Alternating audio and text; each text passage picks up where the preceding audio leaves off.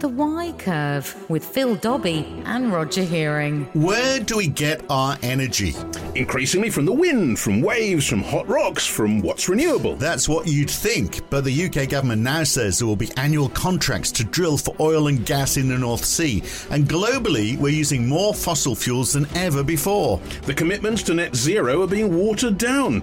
It's too difficult and burdensome, we're told, to move so fast against carbon emissions. So is it simply realism? Should the UK use the resources it still has in a costly energy market? Or is it important to set hard and inconvenient targets to save our future? The Why Curve. I feel like we have been sold a pup by the prime minister over uh, out of all of this. So so the things that he said that you know by mm. by offering more licenses, mm. I don't know how long it takes. This is North Sea oil, yeah, yeah, and, and gas. And gas mm. The time it takes from from issuing a new license to actually getting it deployed. How I mean, you know, how many years is that going to take at a time when we are trying to reduce our reliance on these fossil fuels? And the evidence that we actually get any specific benefit from the North Sea is well, a bit yeah, marginal. Exactly. Do we do we benefit from it because it's an international price, obviously, yeah, that's paid.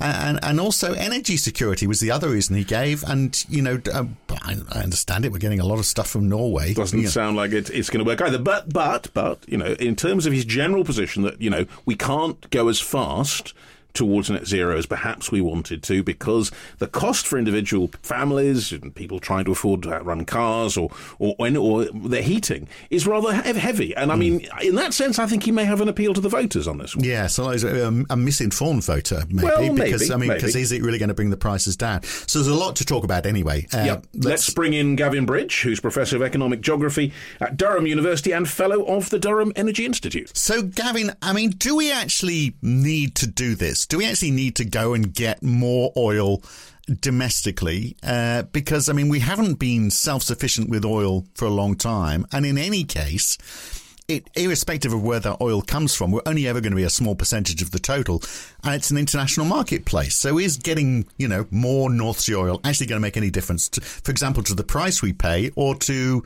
energy security? So, there's a, there's many elements to your question there. Uh, actually, so, all the questions for the half-hour program I've just done in the first question. I'm just, I'm just going to say nothing from now. so maybe what we could do, we could unpack those bit by bit. Um, so uh, the relationship between the offshore, uh, from where the UK extracts oil, and the onshore, where the UK consumes oil, is a really interesting question because I think in most people's minds, we will know we've got North Sea oil. We've had North Sea oil from the mid 1970s. And the reasonable assumption would be that we produce oil offshore, and we consume it onshore. And what's actually quite surprising to most people is that most of the oil that is produced in the North Sea and the UK continental shelf is exported. 80% of that oil is exported. So most of it doesn't touch the sides of the UK, it goes straight into international markets. Now, the UK does consume plenty of oil. Um, it's down uh, from its its peak in the 1970s, uh, down substantially from that peak, but it's still a, a major consumer of, of oil and oil products, principally for transport. Um, but most of that um, is based on imports. Uh, whether that is so. So just just to clarify yeah. that, Gavin, what you're saying is the oil that we get from the North Sea isn't suitable, or it has to be processed elsewhere? What, yeah, why yeah, is it not yeah, used straight yeah, away? so so so that kind of mismatch, if you like, these two systems that that barely barely meet or meet in only a very limited way, requires some explanation. And the short answer is there are several factors. Uh, so let me try and explain them. A, a key element here is a little bit of history, in that most of the refineries in the UK were set up in a period before North Sea oil. So most of those refineries, they've obviously been expanded and, and, and updated over time, but they date from the 1950s and the 1960s when the UK saw a really significant increase in demand for fuels. This was the beginning of the jet age, most people beginning to own cars, drive around, motorways being built. So basically demand for petroleum boomed. And in that period, refineries were set up that were based on importing crude from elsewhere. But the offshore crude in the North Sea is of a particular quality. It's often referred to as being premium crudes. In other words, it can command a price premium in international markets. And it's also, most of it is produced um, uh, in a way that means it's readily put on a ship.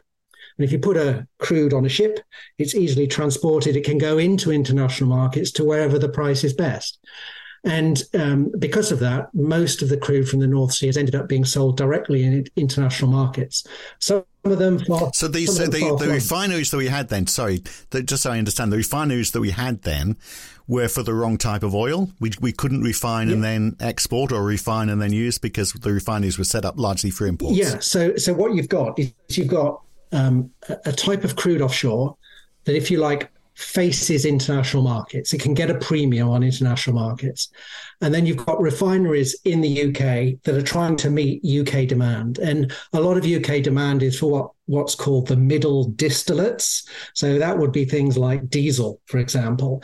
And to produce diesel, you need a blend of different crudes. And broadly speaking, the sort of crudes you need for that are not really produced um, offshore. Okay, so so just again, just to clarify and walk us through, because it's this is a complicated area. Yeah. When it goes into the international markets, Nonetheless, there is, I guess, a tax benefit. The benefit to the UK of getting North Sea oil is that the government gets a take along the way. So it does earn something for the UK economy. So it'll earn something in terms of a tax take, yes. Um, and there will be a contribution to the balance of payments. Um, it's basically e- exporting a fuel uh, which will be sold in dollars. And that will contribute to the overall balance of payments. Right. But net, we're now importing. I mean, there was a time, wasn't there, when we were actually exporting more than we were using, but that's those days are long gone. So now it's a it's a, a negative balance of payment because we're importing more than we're exporting. So we do we are a net importer overall. That is right. Okay, so we've, we've, we've got to the stage where we can say about this that getting it out of the ground in the North Sea does have a benefit for the UK economy, but it would be wrong to say that we actually use what's coming out of there in any direct sense. And and, and should we be you know be targeting being a, a net exporter again, or is that just a pipe dream? If you'll excuse the pun. I I think those those prospects are really limited by the nature of the North Sea as a basin. It's widely regarded as a mature and declining. Those are the two words: mature and declining basin, in the sense that uh, the la- really large reserves are in the in the uh, in the basin's history. They're in the rearview mirror, um, mm. and and that the prospects of uh, a sustained increase in production that would shift the dial in terms of treasury take and balance of payments, uh, that's a, a, very unlikely to happen. So it's going to be too expensive. In other words, if we sold on the international international markets, the cost of extracting. Because I'm I'm looking at some figures from this is from a while ago, from 2015. The cost of producing one barrel of oil in the UK was 52.50 dollars dollars compared yeah. to 850 in Kuwait 990 in Saudi Arabia. Now you're saying we're, we're sort of like a slightly more premium product, but a chunk of that presumably is just the fact that you know it's it just jumps out of the ground in Saudi Arabia and we're having to work hard to extract it. Yeah, so what you're looking at there would be a comparison of, of production costs. Mm. And, and the UK, as a mature and declining basin, has compared certainly to the Middle East, significantly higher production costs. It's not. So, well, so in that, so if we offered more licenses, who'd want them? Well, exactly, because because companies, big companies, are not going to grab it if the upstream costs are as high as they are. Yeah, so we've been doing some work, um, uh, some research funded by the Economic and Social Research Council.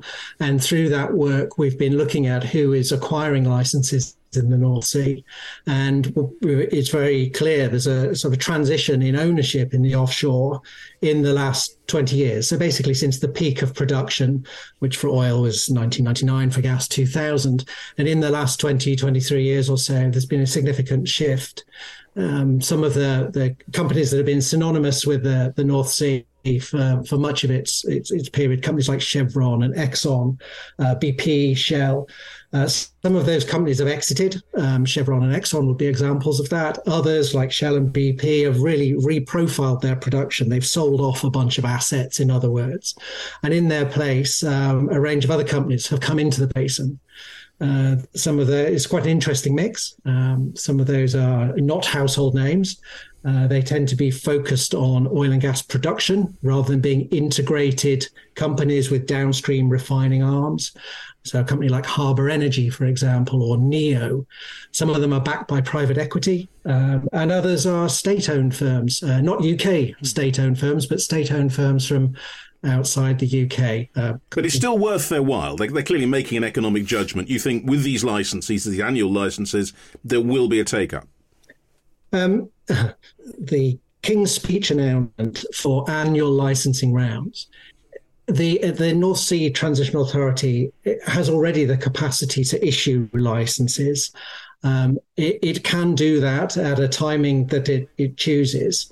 So the the upping the ante, if you like, to push this to an annual round is primarily, I think, a, a, a domestic political objective in terms of party politics ahead of a general election. It's meaningless, really, in terms of actual production and cost and everything else. It's it's spin, isn't it? Is what you're saying? It's it's something that exists already. The it's, classic political thing of re-announcing what was already there. Well, the pro- the process for issuing licenses to the UK continental shelf already exists. What's being proposed here is annualizing that process, a yearly process. Um, in practice, the last round, um, the the 33rd licensing round, um, has taken over a year uh, from the opening of that round to licenses being issued. So in practice, it's becoming it's an it takes an it takes a year to see this process through. So actually, the concrete consequence of annualizing it in terms of an increase in uptake, I think that's really unlikely to occur. And then what's the? I'm curious about those companies which are not the you know the household names. Uh, and as you say, some foreign state enterprises who are buying up these licenses. If they're just not commercially viable for the, for the big players, how are they hoping to make some money out of it? Some of the companies that are coming in and buying up those licenses have um, they, they uh, they're focused on cutting costs, uh, so they will look to do that often by outsourcing parts of the production process to some of the supply chain companies in the supply chain.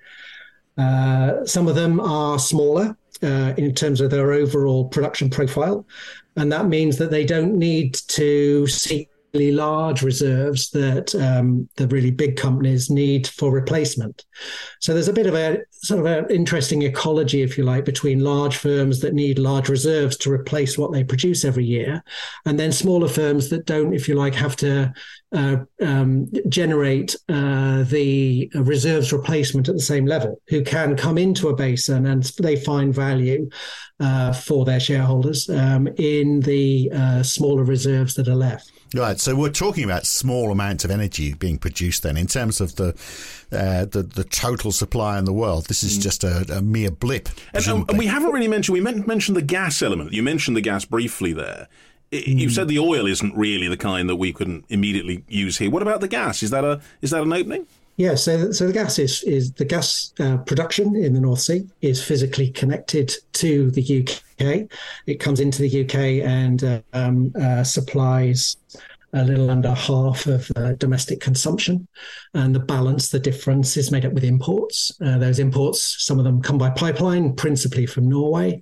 Um, increasingly, they're coming in the form of liquefied natural gas, um, gas that's been turned into a liquid by chilling it. And that's coming in from the US, uh, from Norway, and from further afield too, from Qatar. Uh, so gas offshore is physically connected and consumed in the UK. Um, there is actually quite a bit of gas export. Uh, there are some interconnectors uh, with Europe. And in the last year, which saw an increase of gas demand in Europe, particularly because of the cut-off of Russian supplies, the UK has been act- acting as a kind of a bridgehead, importing LNG and then exporting that gas through the pipelines into Europe. So, and there's no price advantage. Again, it would just be the, I mean, the fact that it comes from the North Sea and it comes in and we use it. Uh, is there a price advantage to, to UK consumers, or again, is it you know we're paying an international market price? So, so this is a key point. So the uh, you know the, the, the proposition that if we uh, issue more licenses and we drill for more oil and gas, that that will have a consequence for the consumer, that it would deliver lower prices. Um, mm. That isn't the case. Um, we have been producing oil and gas in the offshore uh, during a period of high international oil prices, and it hasn't insulated the UK from those high prices, as we're all, we're all aware. And the reason for that is that even though we might produce it domestically, produce the gas from UK waters, that gas is bought and sold at international market prices. We're not insulated from that. Um, so that the best way of addressing um, uh, questions of affordability for UK consumers is to move away from a reliance on gas, whether that gas is imported through pipelines or LNG or whether it's produced domestically. The, the, the, the most effective way of reducing exposure to volatile prices is to reduce consumption of fossil fuels. So right. increase, well, I mean, that... improve energy efficiency and shift to renewables.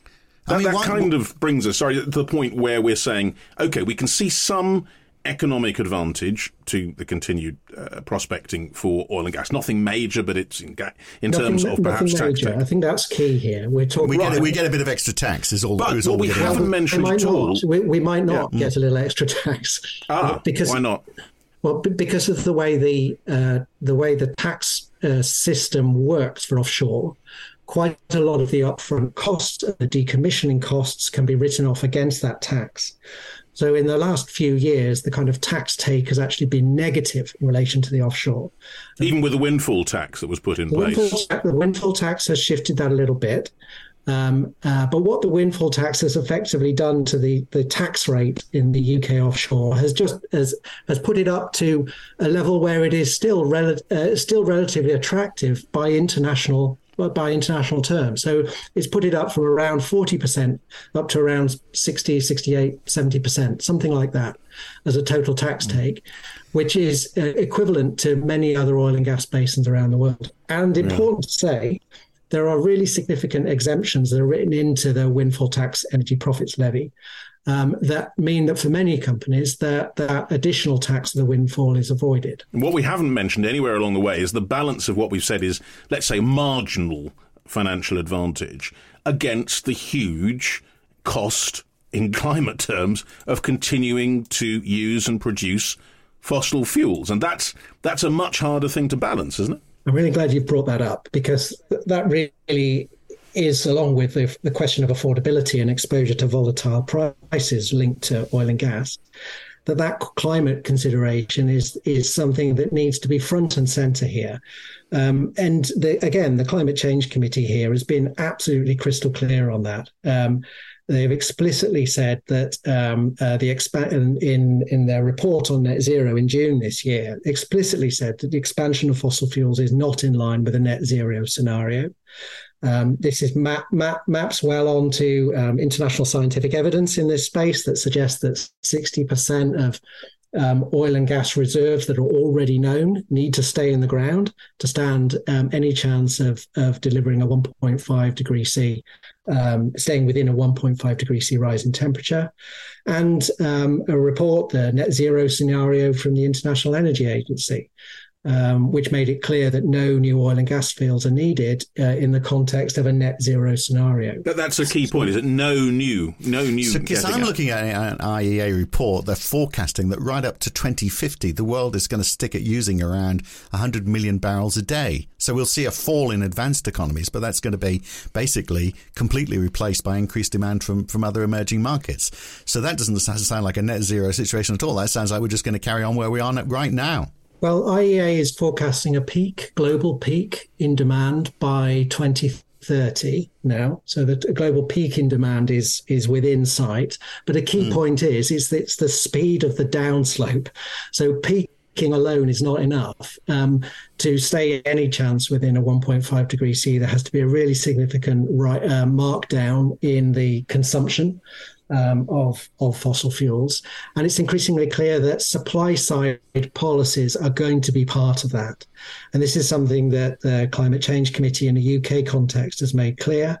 Um, they uh, support uh, for um, uh, uh, restrictions on some restrictions on supply in the interests of achieving uh, climate targets. So that would be legal rules, if you like, on on what on what supply can be. It would be effectively a reduced how much you can get out of the ground kind of thing.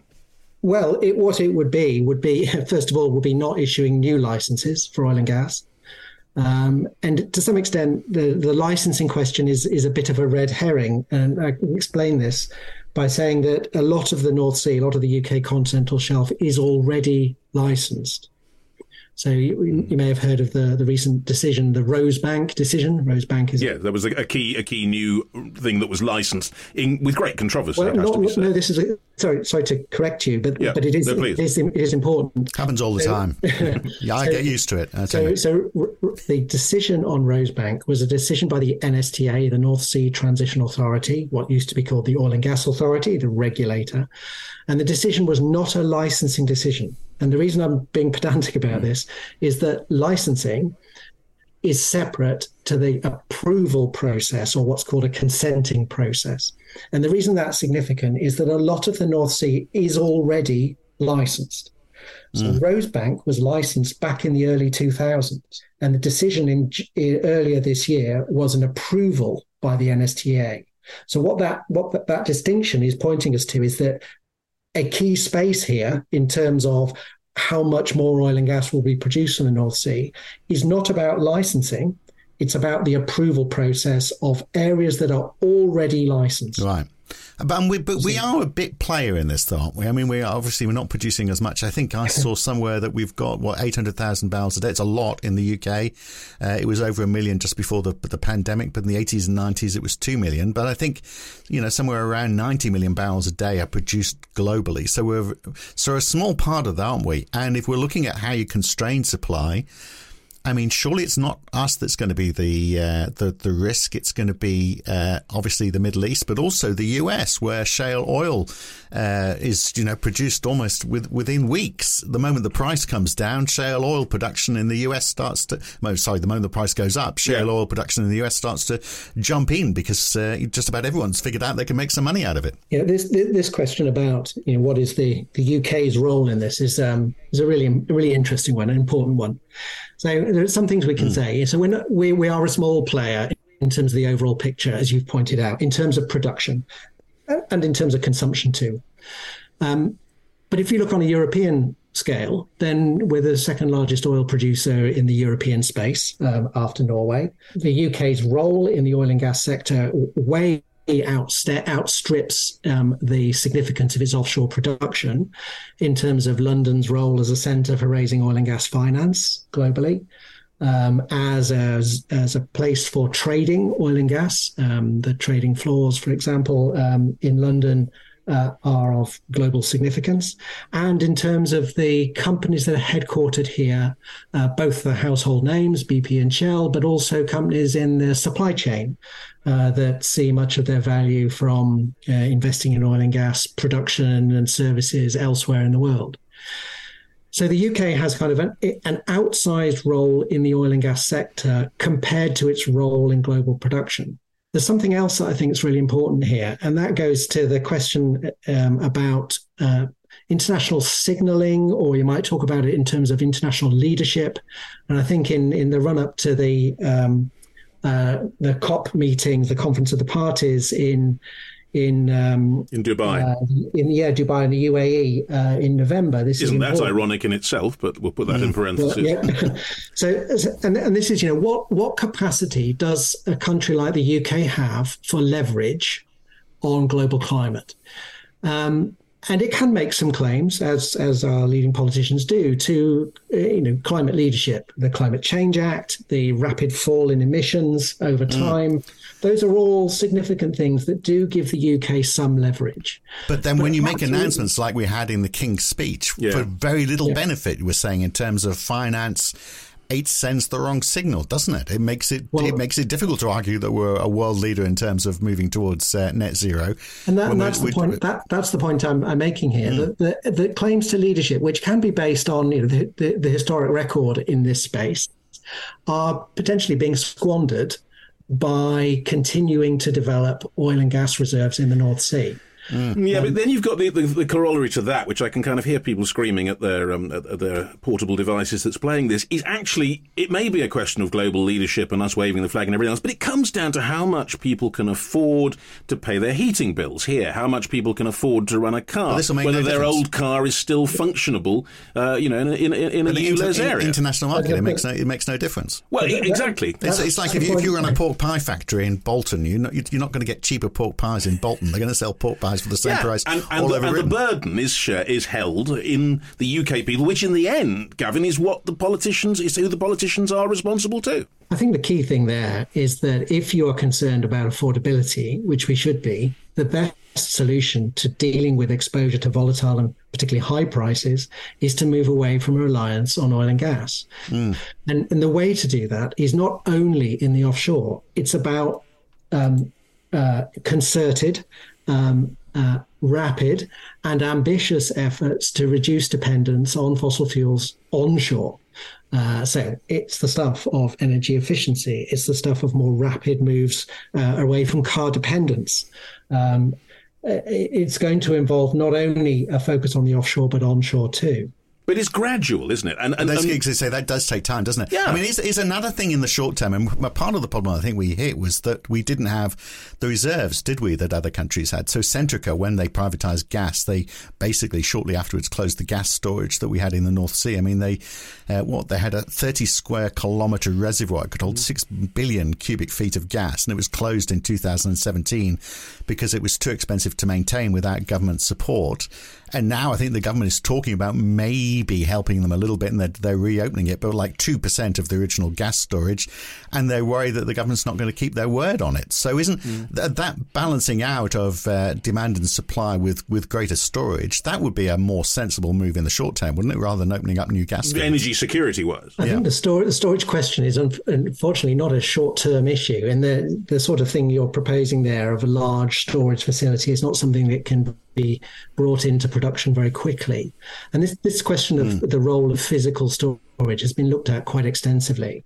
And the, the way the UK has basically handled its gas security over time has been through diversification of supply.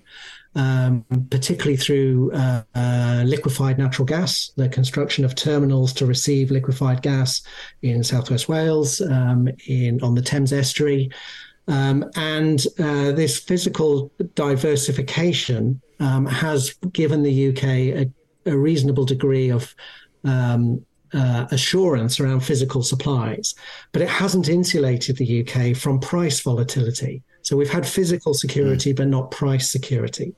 And the, the the key to delivering price security is remove is removing your reliance um, on a volatile commodity um, which in this case is gas. But but yeah, people will say, well, wind is is volatile in the sense when the wind doesn't blow, the turbines don't move, and we don't get the supplies of energy we need. A lot of these renewable resources are good, but they're not reliable, at least not yet. That's the well, they're they're reliable um, in terms of uh, the, the the technology involved. It's the intermittency uh, because of the the uh, the the reliance on physical variables, as you point out, the wind and the sun. So solutions to that are about networking your renewables. Um, so uh, the UK now has a submarine cable connecting the UK to hydropower from Norway that comes onshore in Northumberland. Uh, for example, um, and the connectivity of transmission lines um, uh, to to Europe, particularly to France. Mm. Uh, Through the Channel Tunnel, I understand. Actually, they're using the, well, the, part of the Channel the, Tunnel to build new new cables. But the, the what you've got there is a connectivity, a transmission system connectivity that mm. allows you to balance off intermittency in different parts of the of the, the physical environment. Um, that together with forms of energy storage, whether it's battery storage or other forms of energy storage, electricity storage, um, uh, give you uh, uh, is is the way that you shift your electricity supply towards renewables. So what you're saying is that the ambitious target of net zero, the idea of moving much faster towards that, which effectively Rishi Sunak has kind of dumped now, uh, and, and for example with cars, you know, the, the requirement for cars to be electric in a much earlier point that you're saying that, that his claim that that is pretty much undoable without major sacrifices by the voting public in terms of reliability of energy source and costs and the rest of it. You're saying you got that wrong, but actually yeah. we could go ahead. So the speed of transition. Yeah. So that's, I mean, because I mean, I think Rishi Sunak's trying to say, well, we do want to get there, but it's got to be the speed of it all was too yeah. fast, and we've got to we've got to slow down. It's too painful for the people for basically the voting for him. Yeah, yeah. yeah but what, what's interesting there is if you actually ask people what do they want, if you look at the the, the polling, consistently shows strong support for action on climate that there is a recognition that um, reliance on fossil fuels subjects the UK uh, to um, volatile prices, and that the most effective way of addressing that is to move more rapidly away from um, that that that dependence, that reliance. Right. So, in summary, what we're saying for so what Rishi Sunak has given us the two main reasons why he wanted to open up uh, new fields in the North Sea. Uh, one was for energy security, and I think you said you know lot of it's coming from Norway. We get Yeah. stuff from the United States as well. Pretty It's- comprehensively, that's not it's, true. It's part, yeah, exactly. We're part of an, an international market, and we buy it where it's available from. So that doesn't apply. And then the other one is that yes, it's going to bring down costs, and it's not because it's a it's an international marketplace. So there's no, and and I, I would have thought also. I mean, and plus the fact, as you're saying, it's it's expensive anyway, and renewables can take it up. and, And, it would be cheaper to do renewables, and we're not going to get uh, any any tax benefits from from this either. So everything is promising. There's no, I mean, it's none of it's true. So let's let's take each of those. So if you if take, take the offshore, right? So when you like the the assumption is if you offer licenses more frequently, you will get a, a an uptake of those licenses. They'll be brought into production and there'll be additional supply. I think at each step of those, there's real real questions about that. So you can offer licenses, and there will be companies who uh, seek to acquire a license, but whether they actually bring that license, turn that license into new oil and gas. That, that, that- there's a lot that has to happen from being issued a license to bringing oil and gas into production. Yeah. So what was sort of like how many years normally would that? Well, be? it, it, so it, it varies. So the quickest is probably three to four years for a gas associated gas field. So that's in an area where there's already infrastructure, there's already production, and really what you're doing is you're just reaching a little bit further out. So three to four years.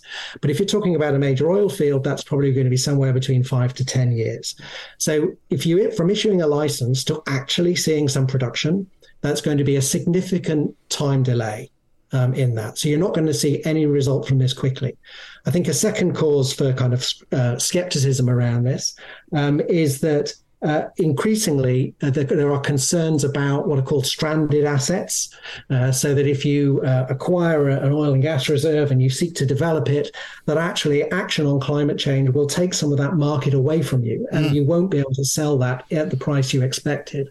And furthermore, that you won't get the loans, the bank um, facilities won't lend to you in the way. In other words, the commerciality and the ability to turn a geological reserve into a going concern that produces oil and gas. so you've just given all the reasons there why it's not going to happen. There's going to be but, there's but going there's be no also the security issue, which is can we rely without that uh, on renewables? And your answer is basically yes, we can, without too much pain. So uh, I would say renewables, yes, but but more than that, right? It has to also be accompanied with things like energy efficiency and investments in, particularly when it comes to road transport, in a reducing car dependence. So that's things like public transport. It's about the uh, underpinning investments that enable people to move around without being dependent on i- individual automobility. Well, you mean like a high speed rail network uh, up and down the country, that sort of thing. I mean things that are much more mundane than that. That's that. cruel. uh, That's but are cruel. really significant Gavin's in Durham. It's very cruel to mention north south. Well, it was never going to know anyway, was it? There, there- there are things that really matter to people's quality of life, uh, which is the ease and cost with which you can move around without being reliant on your own car. Um, and in uh, a relatively dense, uh, in, uh, densely populated uh, country like the UK, the opportunities for doing that are considerable. They haven't been the target of sustained uh, public and private investments over the last few decades, but there is significant um, potential there to reduce the demand uh, for um, transport fuels. In fact, if- So, you, we're so you're talking about better it- public transport, more better electric public or transport. hydrogen, I suppose. Well, I'm, talking. I'm, I'm talking about re- re- yeah, reducing the reliance on individually owned cars. So that could be things like car sharing. It could be things like public transport, bus networks, tram networks, train networks. All those things that re- mean that it- people's making their own transport choices are less dependent on owning and using a car. So what? So are we then saying that out of out of everything that Rishi Sunak has has, has said, the reasoning, you know, which we've been through a couple of times now, and he seems to be wrong on it on all of them. So is that because he doesn't understand it? He's been he's been badly informed, or It's just is it- politics. It, but if, if it's politics, it's a curious thing, isn't it? Because as you said, Gavin.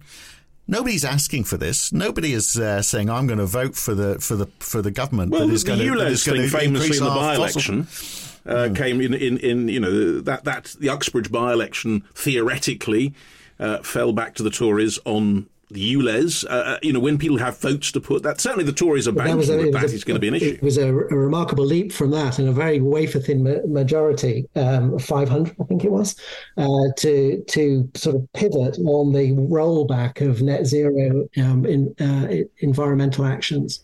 So, so, so then you find it a bit curious. So, so the question about, about what, you know, why would you do this? Um, mm. so I think the, the, the political logic is to force Labour into a position of being against something. Um, and to try and make a set of arguments. You've rehearsed them uh, admirably mm. of what licensing might do. Um, I think on each of those grounds affordability, energy security, and climate the link between offshore licensing um, and delivering those things is. Uh, is very, very weak um, and can be argued against uh, quite clearly. So I think that what what's happening here is really a political logic around the next general election. Um, I think there are um, interests uh, who do want to see a continued um, oil and gas production.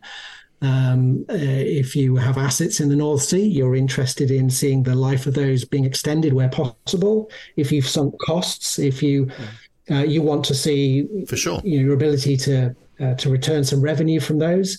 If you are in the supply sector looking at future contracts, you see this as a business opportunity. So it's so you want to sweat. So you want to sweat the assets you've got. Nobody is going to be wanting to establish, as you've said, no one is going to want to invest in new assets because it's too much of a liability. So, so I think I think there's, there's sort of two two sorts of risks here. Um, one is the one is the risk that offering more licenses uh, does e- extend the life of the North Sea. And so you have continued production of a, mar- a, more and more marginal reserves.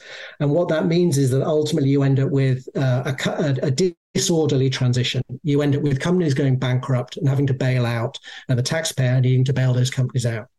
So instead of an orderly transition and a rapid transition, what you end, what you're doing is you're pushing uh, right to the margins, if you like, and you then the then the inevitable reckoning that comes is rapid, sudden, uncontrolled, and produces additional costs that fall on the taxpayer. That's one risk.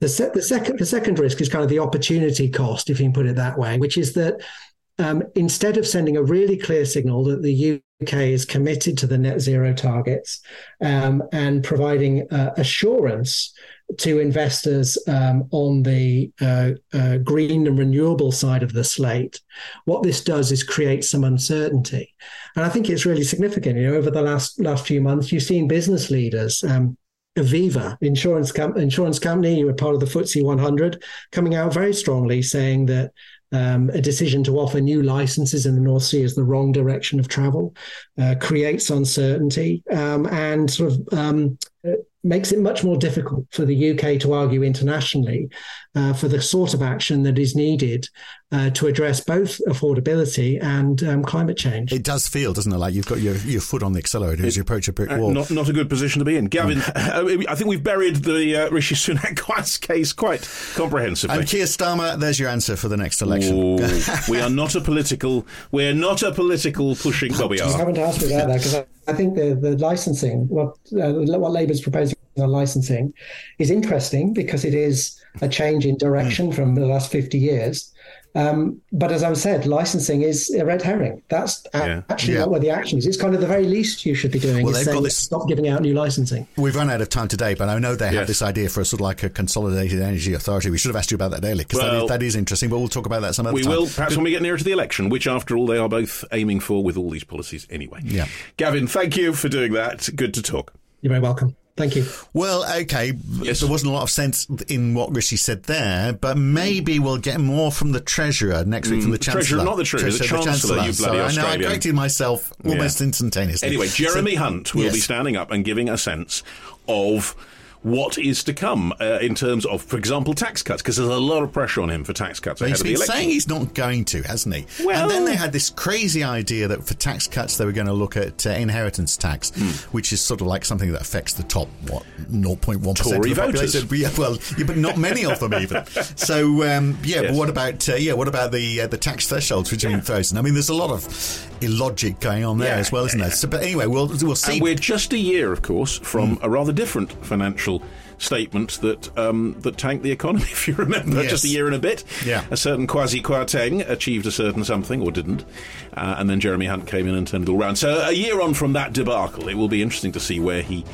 He kind of supposedly direct got some headroom. He Well, said, you know, and, I always find it out. Curious, isn't it, when they say we've got headroom because something has come in slightly less expensive than they thought, or they've got more income coming in. Hmm. They've still got massive debt, so they could actually use that headroom if they wanted to to reduce that debt, or you know, spend it on something that's going to win them votes. And, Well, I think I know which way they'll jump, but I'm a terrible old cynic. Yeah, but I don't think maybe they won't do it just now. Maybe they'll save it for the big budget just before the uh, the election. You know, best to save up and then hit everyone at once. And meanwhile, they've got to reassure the international markets that we are not uh, going down the quasi Kwarteng route ever, ever again. Um, going down the Quasi Kwarteng. Uh, yeah. Right. That's, is that where Britain is going? Well- uh, there's a whole new adjective. there is, there is, and we won't go there. But next week we will be talking about this. In Yeah. fact, we will have the statement and we will dissect it. Yeah, we will. Hot on the hot off the press next week on the on the Why Curve. Thanks for listening today. Bye. The Why Curve.